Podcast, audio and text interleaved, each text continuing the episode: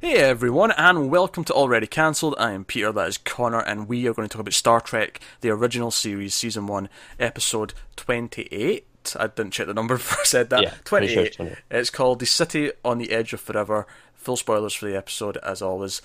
Uh, so, first of all, we're one away from the finale. We're almost done with Season 1.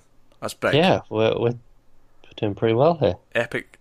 Fe- feels like a milestone in the journey. Uh, just, I mean, I we know we finished the first of many seasons. first of a lot of seasons of Star Trek shows, but here we are, almost done. So this is basically they encounter a weird, kind of godlike power, godlike entity.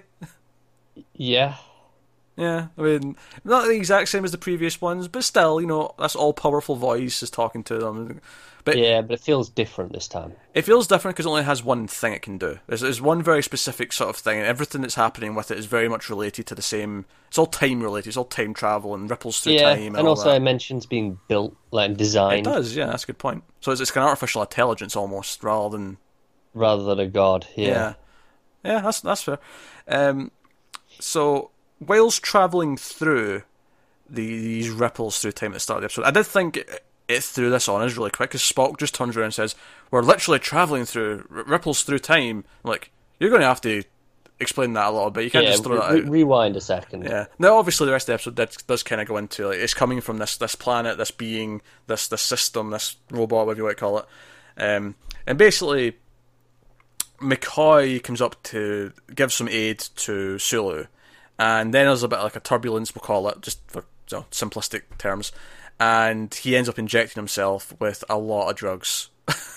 yeah, some some pretty rough ones. I think they say, oh, like two quarts of this will like heal a sick man. He, like fifty of them just went into McCoy, and he starts raving like a madman. He's like, oh, they're going to kill us as assassins. He starts talking about assassins left and right, uh, and that's that's kind of the thing. But he ends up beaming down to the planet. Like he, he gets away and beams down to this planet. So they go down looking after him, and they've tur- run into this gate that it's basically a time portal. And time Yeah. kind of plays through it. You can sort of see the various wars in history. Uh, You can see World War One. You can see like older wars, of course. You can see ancient Egypt. You can see all these different things. Uh, and McCoy ends up, you know, paranoid, running around. He ends up running through it.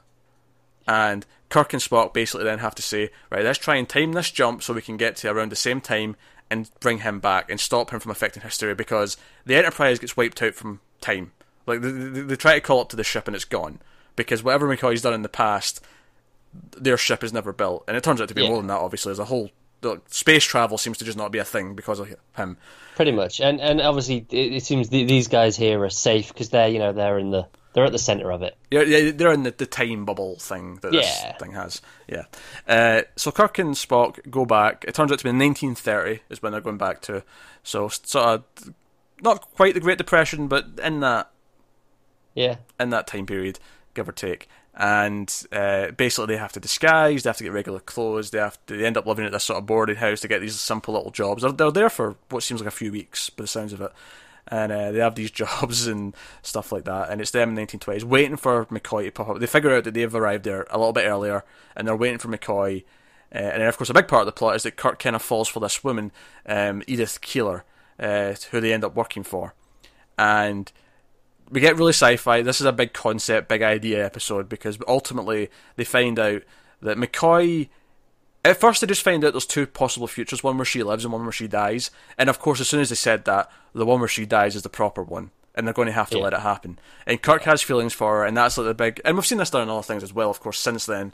But it's a big sci-fi idea that he has to let her die, otherwise the entire future is going to change, including a lot of bad things. But I mean, to put it blunt, the Nazis won World War Two. Is the first big thing. Do you know what this? I, I don't think this episode has a lot of messaging, so to speak. Other than we There's- can't let Nazis win. Yeah. Right, right. But I thought it was really interesting at that point in particular. The reason that they won is because she was pushing so hard for peace that Hmm. while the peace talks were going on and prolonging the war, I, I think that's the, a very the- good the- point, yeah. the Germans carried on working and won. So it was like the idea that, you know, sometimes peace, it, it- peace. I, I think it's basically saying peace has to be mutual. Like if Yeah. there's a if there's an opposing side, you can't just sit and let it happen. Like peace isn't going. to... And it's, it's like Spock says, she had the right ideas just at the wrong time. Like we Yeah. have to get, go, we have to go forward to a point where peace is actually because even nowadays peace isn't just completely possible. You can't be a complete pacifist. There's still threats in the world that have to be taken care of. But the idea is that eventually peace is hopefully the option that we can take. Exactly, but, the, but it was kind of like it, it was them saying no, bombing them and stopping them was the right choice. Even if you you go, oh, maybe we should have had peace more, you know, in a, in a different way. Yeah, sometimes Like, the uh, other side just isn't going to listen to it. Like you you don't have an option. Right, exactly. Um, and I, th- I think that's saying. Do you know what I think that's saying? I think that's maybe answering critics. I'm, I'm not sure if they did say this at the time, but I imagine that maybe this was like a message to critics. Yeah, you're saying that oh, we're being unfeasible with all these hopes and ideals that we put in this show. That we're saying there's a time in the future when we don't have to fight with each other, and there's a time that we, you know, this optimistic take. And they're, you know, there's maybe critics saying, oh, this is too optimistic. This is unrealistic. We can't have this. And we're saying, no, we, like, yeah, we understand that right now this is kind of unfeasible. But the point is, is that if you have an ideal to hope for, to strive to, Yeah, then things will get better along the that- way. They're acknowledging that sometimes you need to do the bad things in order to secure peace for the future. Yes. Essentially, yeah. Yeah, it's, it's, actually kind of a kind of a nice self-referential sort of understanding of their own concept in a, in a weird way. Right. I thought it was interesting how it was just a, a small thing, but it seemed like such a. It, it was kind of a, a really major theme and topic that it, it kind of touched upon.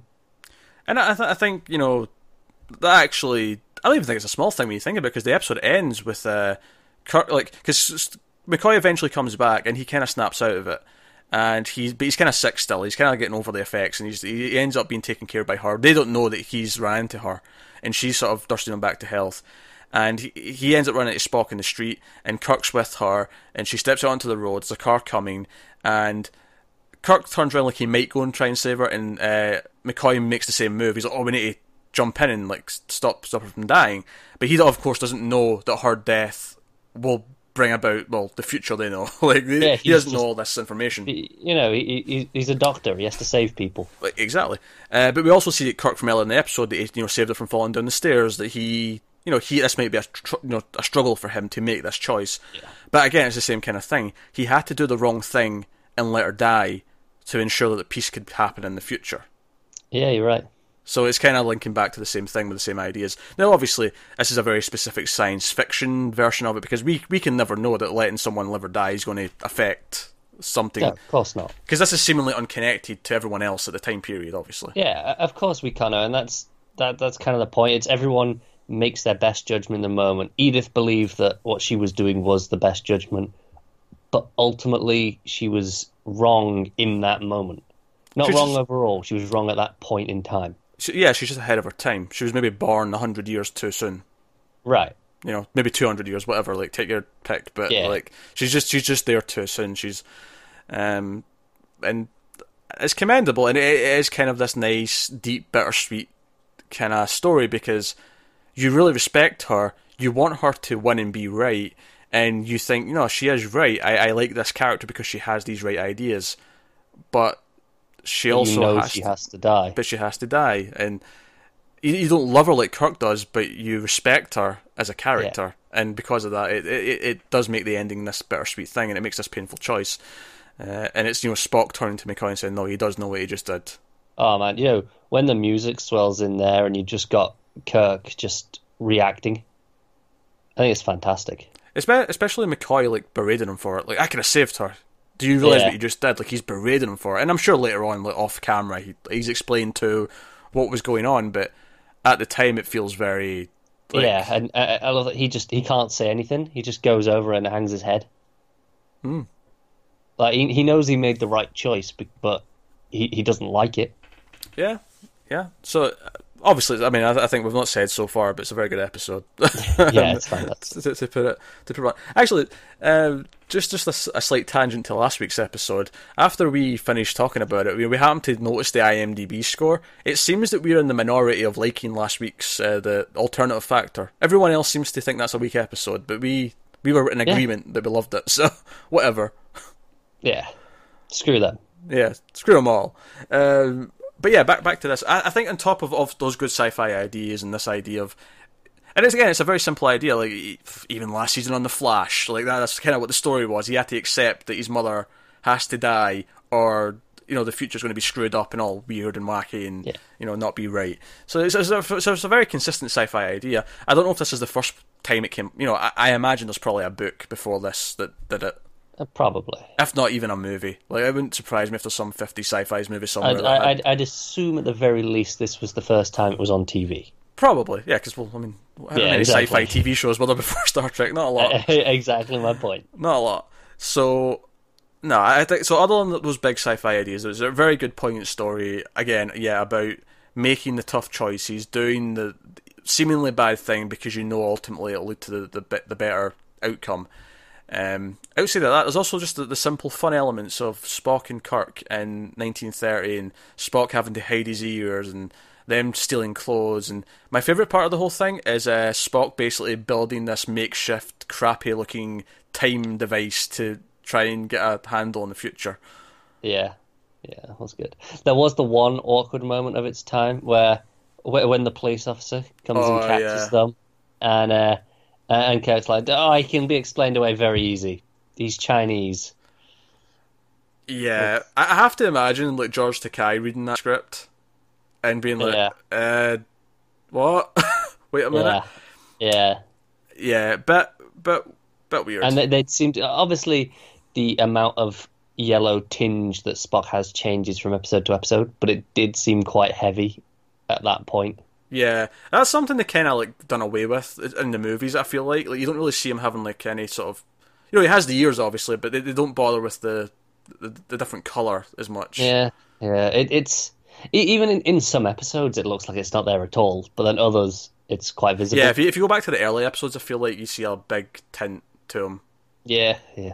Um, yeah, that was that, that was a little bit awkward. Um, even if the the bit after it about the ears getting in a was it Yeah, it was amusing. A, race machine? Was it? I can't remember. It was something it stupid it was like that. something stupid. Yeah, Uh, so yeah, I, I don't think it was ill. You know, I don't think it was ill, ill intent with the joke. I th- it just it, it it it doesn't land well today. Does no, it? it doesn't. It, it feels like yeah. Um, for as forward as, as Star Trek thinking was in the '60s, there's obviously a few things that creep in. I, I think the last one we mentioned was the uh, was it uh, Mudd's Women episode. Some of that felt a little bit dated. Um, But uh, you know, I've got to give it credit when there's been a you know only a handful of times we've mentioned anything like that. yeah, out and this is- yeah. episodes. Yeah, Yeah, that's actually twenty episodes impressive. from the '60s. We've mentioned it maybe three or four times. Yeah, where Uh, something's yeah, felt- that's pretty yeah. solid. Yeah, it is. It's it's not bad, and, obviously, like I, I never expect that. And uh, you know, if we watch Star Trek Discovery and there's a weird racist joke like that, uh, Oh yeah, will- that's inexcusable at that yeah. point. We- we- we- And I'm not not saying it was excusable then, but it was something that you know you've just got to look back and go, that's things were like that. We can't change that. Like you know, yeah, yeah. It's a product of its time. We can't. We don't have to like it, but we don't. Yeah, we, it just is what it is. But uh, There's no point in you know getting hung up on it too much. yeah. Um.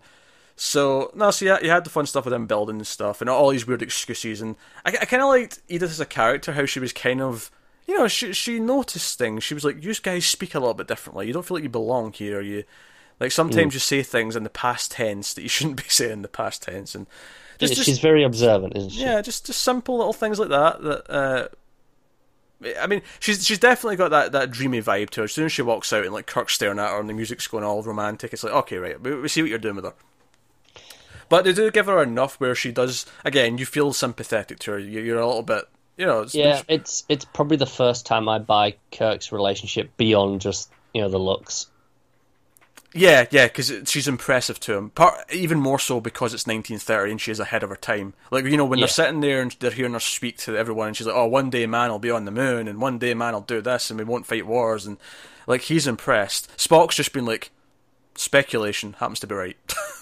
that's that's basically his attitude. Where he's like, "No, no, she she, despite her surroundings, despite what the status quo was, she could see something better. She was a dreamer." Kirk sees the optimism, and he, he can't help but like that. Exactly, and we can't help but like that as well because it's it's because she she's dreaming of things that some of which have happened. You know, which is actually really really funny. Actually, even at the time of the show being made, like man wasn't on moon yet on the moon yet. Like That was another couple No. of years.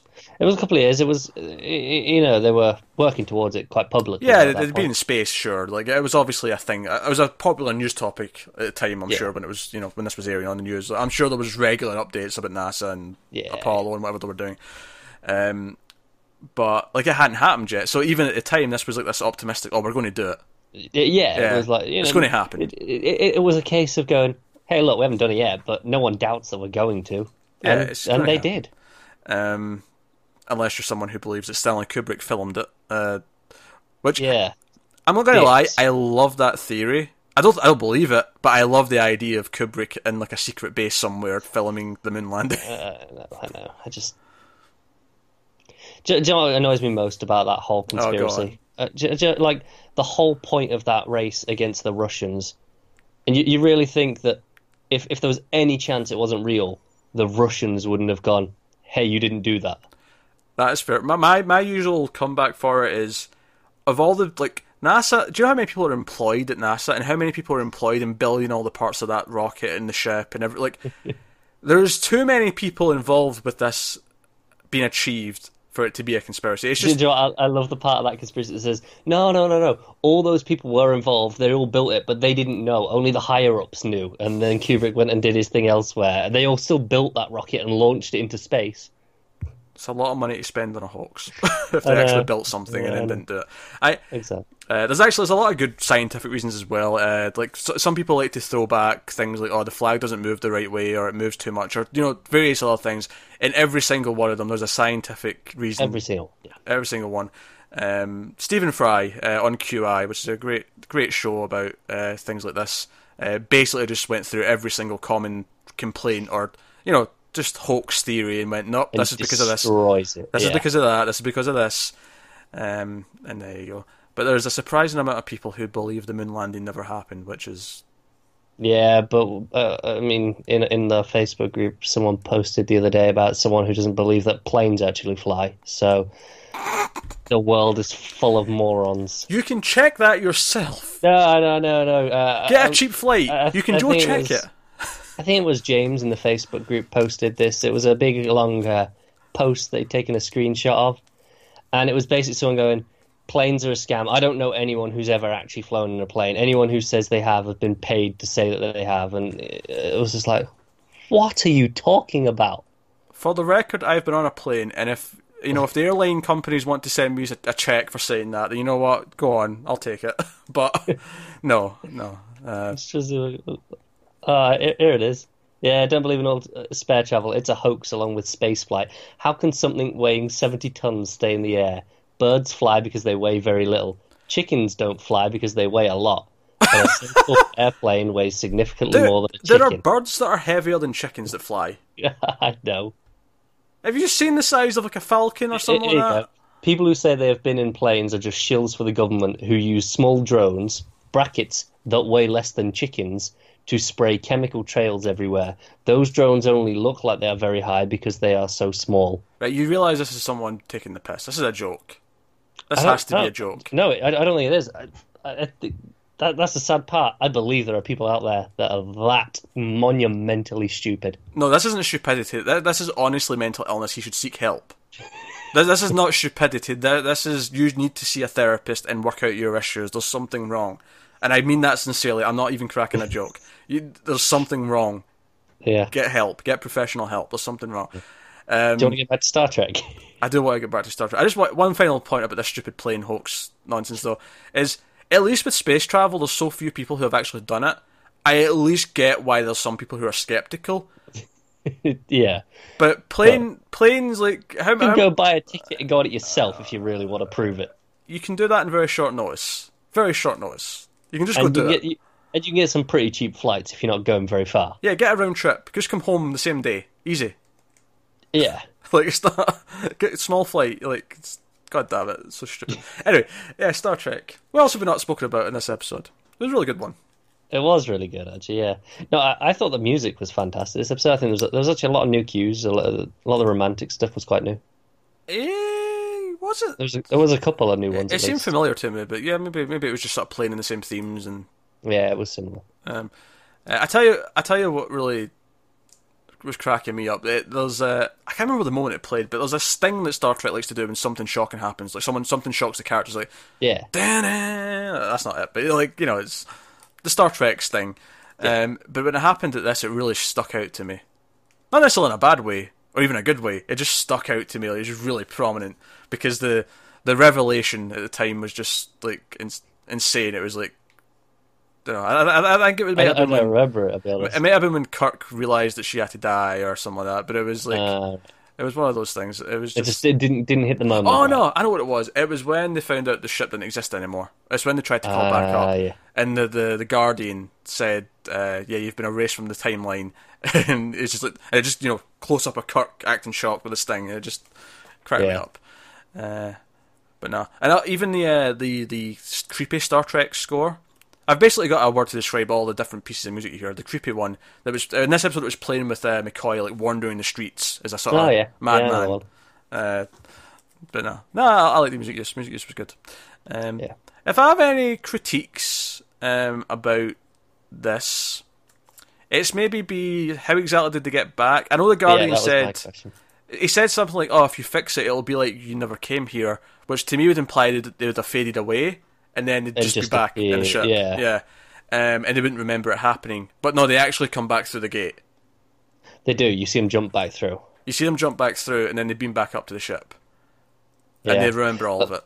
So I would guess my one other problem would be so you know that they come out uh, at this spot and they're like, right, we have no idea where McCoy is going to come out. Mm-hmm. Would the first place they not think to at least check be that spot? Go, what if it only sends to there?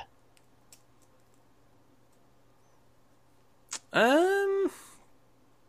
Because it kind of seems to be. I mean, it looks very similar where where where, where he comes out to me. Yeah, but they're not on Earth, so. Oh, you mean once they get back, they're like, Yeah, oh, it- right, okay. Yeah, once they're in 1930, why not go back to that same spot and it'll come out in the same place? Yeah, Um, that's a good question. because you know they're, they're questioning where it'll come out, and I mean, I get it's a fair question because he Oh, could come out anywhere. I actually do they have another complaint. So Spock and Kirk decide they're going to go back. They're going to go back and try and bring McCoy. Right, I'm fine, good plan. And then they get there, and then after like 30 seconds, like Spock starts trying to like hide his ears because he realizes, oh shit, people are going to ask questions about this. These are going to be very hard to explain who I am, you know, Kirk. And I'm like, didn't you have thought of that before you jumped in the time travel I mean, gate? to be fair, I think they were caught up in the moment of, oh shit, McCoy's just gone through there and changed all the history. We need That- to fix this. That is fair, but Spock is typically a very logical man, and I feel like no, no, that's Spock true. in character would maybe have thought of that before he went through the gate and been like, oh shit, Yeah. I'm in 1930, I need to cover my ears. That, that, that is fair. I, I do really like how, at the end, Kirk seems legitimately like a changed man from the experience. Hmm. So I'm glad that they do remember it. Oh yeah, no, I, I agree. I like that they remember. it. It's just based on what the Guardian said earlier on. It just didn't fit. It, it didn't, but So- I'm kind of just sliding it away because I like Yeah. this. Uh, it's it's less important to me as to how in this case, just because the effect is is so much better. That's no, that's fair. But there you go. That's uh, episode twenty-eight of Star Trek. Very, very good one. Very strong. Uh, lots of big ideas. Love the time travel stuff. Love the relationship with Edith. Um, and yeah, it's good Yeah, stuff. So- I'm, I'm look. I, I got the, the graphic novel adaptation of this a while really? ago. Uh, it's meant to be based on the original script, where a bunch of stuff was cut for budget reasons. I can I can see that because even even what you see in this, I feel like oh, this was expensive getting this 1930s like you know like three Yeah. streets kind of all connected, like you know expensive backlot. I imagine Yeah. to dress all this up. So and and uh, I was I held off on reading it because I know I, you know, but one, I think I bought it pretty early on when we started this. Uh, you I was we're, like, we're I'm, going to I'm get gonna to wait it. and I'll read it after. Yeah, So so, you, get, so you have looking forward to reading this context now. Yeah. Yeah, I get you. Um, yeah, so yeah, very good. I and I expect I, I did feel like I was surprised at how quickly it wrapped up as well at the end. Like I felt like uh, not not in a big way, but I remember looking at the time going, "Oh, there's only four minutes left," and this was before Edith dies. And it was Yeah, four yeah. minutes left. I was like, "Oh shit, this is going to wrap up quite quick." And I actually didn't feel that, that rushed, to be honest, given like what I thought it might feel like. You know, when I realised how little was left. Yeah, it feels less rushed than it should. But I wonder if like you're saying stuff was cut out. I wonder if maybe the ending has some more stuff on it as well. Maybe I'll try and read it this week and give a little report in, see if it was anything majorly different. That might be worth an idea. Might be worth an idea. Um, here's a question, and I want to ponder this to the, the folks watching this actually, because we're wrapping up. Now, we're definitely, once we finish the original series, going to do a top 10 episodes. But I'm curious if people would want to see a top 5 or top 10 episodes of just season 1 and do one at the end of each season as well. Uh, It'd probably be just a top five for each season. Yeah, I might. Yeah, just, yeah, because then that's like because that's a third of the season yeah. otherwise. Yeah, no, I get you. Uh, so if people want us to do like a sort of combined top five and sit and debate it with ourselves and come out with a, a list, um, let us know. Or if you'd rather just wait till the end of the show and do a top ten of the entire all three seasons, um, then by all means. Uh, but know, give us give us your thoughts and opinions in the comments. So you can get us on Twitter at mailed underscore fuzz if you want to comment there, uh, or if you're watching this early on Patreon because patrons get this a week early uh, for just the one dollar tier. Uh, the Star Trek reviews go up a week early on there. Uh, you can comment on Patreon as well, so you can let us know in any of those places. We'll we'll, we'll see it. So by all means. Um, so like and subscribe, all that stuff helps us out a lot. Uh, like I say, head over to patreon.com slash TV, check out some of the bonuses over there. Uh, but otherwise, guys, keep watching TV, and uh, we'll see you next time.